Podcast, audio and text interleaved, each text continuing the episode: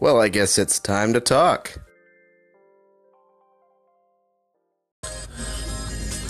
A funny story that always ties into the question how did you know you wanted to be an artist, or when did you know, um, and when did you uh, start doing art and all that?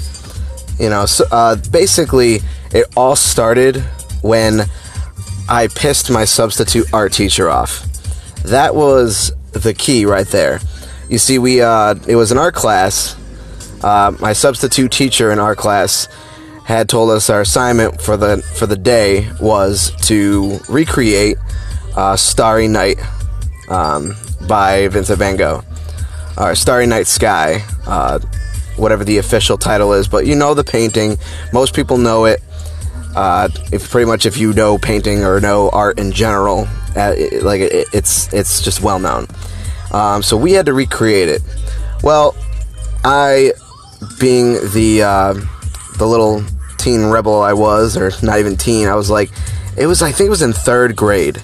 It was in third grade, and I was just this like mad, angry person who was like, screw it, I'm gonna I'm gonna you know like do my best, but like I don't really want to do this. So I started like experimenting and mixing with different colors because I wanted to make it different. Turns out I didn't know a lot about color theory and I didn't do really well with what I had. So I ended up making this muddy palette and it was just terrible. It was all brown. It was terrible. So I made the sky a, a crappy sky and I just made the land this muddy, gross land and I called it uh, aptly titled Muddy Land and and that's it. And I was like, I was the only one who made Muddy Land. Everybody else made their Starry Starry Night Sky and everything, and it was great. Well, I uh, passed it in, and everybody turned theirs in. Everything was done.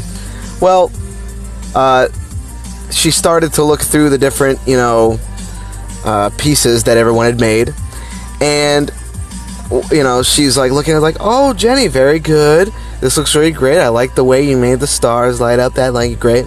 Oh, George, very good with the use of color. This and that. Blah. You know, just really just like going through each one and being like, oh, look at this and this and that.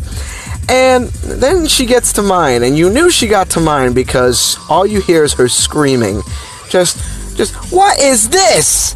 What is muddy, muddy land? What? It, who did? Who? Michael, where are you? Who's Michael? And I'm like raising my hand, like, oh. And and she was so mad and she was freaking out. This was the rest the rest of the class was just her having a fit and freaking out about all this stuff. It was hysterical. And what got got me about it and what made me want to be an artist from there on out was I had elicited a reaction from her. And that made me excited. That made me happy. I was very happy to have elicited this reaction. Like, it, it made her mad and it made her upset, but I realized I was like, this old woman, this, like, uh, was mad at a third grader for creating this muddy land and for, like, and, like, you know, like, one of the things she said, like, as I, as I was leaving was, like, muddy land. Vincent van Gogh be rolling in his grave right now. and I was just like, what the what the crap? Like, but you know what? It taught me something is that, you know, like art is creating a reaction and no matter what you do, even if you don't create something great, like I could post Muddy Land somewhere and people will be like, "What is this crap?" You know what I mean? Like, like what, this is stupid. But like that moment, I felt like I created art in this angry old woman.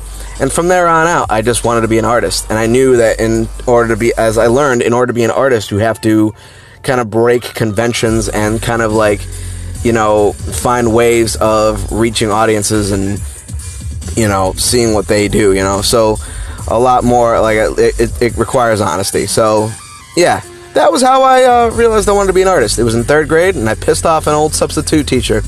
It was wonderful. So, yeah, uh, hope you guys enjoyed the story. More to come. Have a good day.